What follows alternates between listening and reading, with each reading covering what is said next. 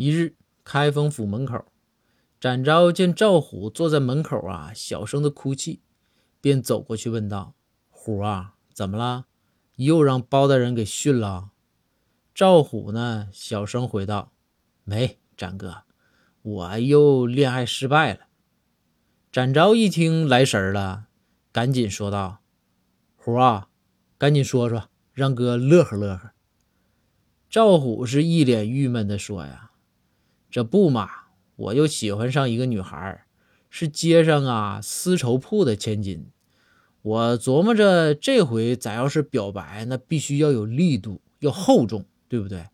于是啊，我就将“爱你一万年”四个字啊写在了一块大砖头上，顺着窗户啊，我就扔进了女孩的闺房啊。里面是一声惨叫啊！这赵虎话音刚落呀。展昭乐得都不行了，说道：“虎啊，你是不是傻？那肯定是砸着人家女孩了。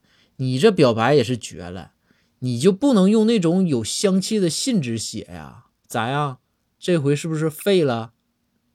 赵虎呢，气气道：“啊，展哥，你听我说完呢。扔完我就知道坏了，我就跑远处躲着去了。但是吧。”我看这个女孩拿着砖头出门了，也没受伤，而且啊，这一看脸上还带着笑意，还非常幸福的那种感觉，四处张望。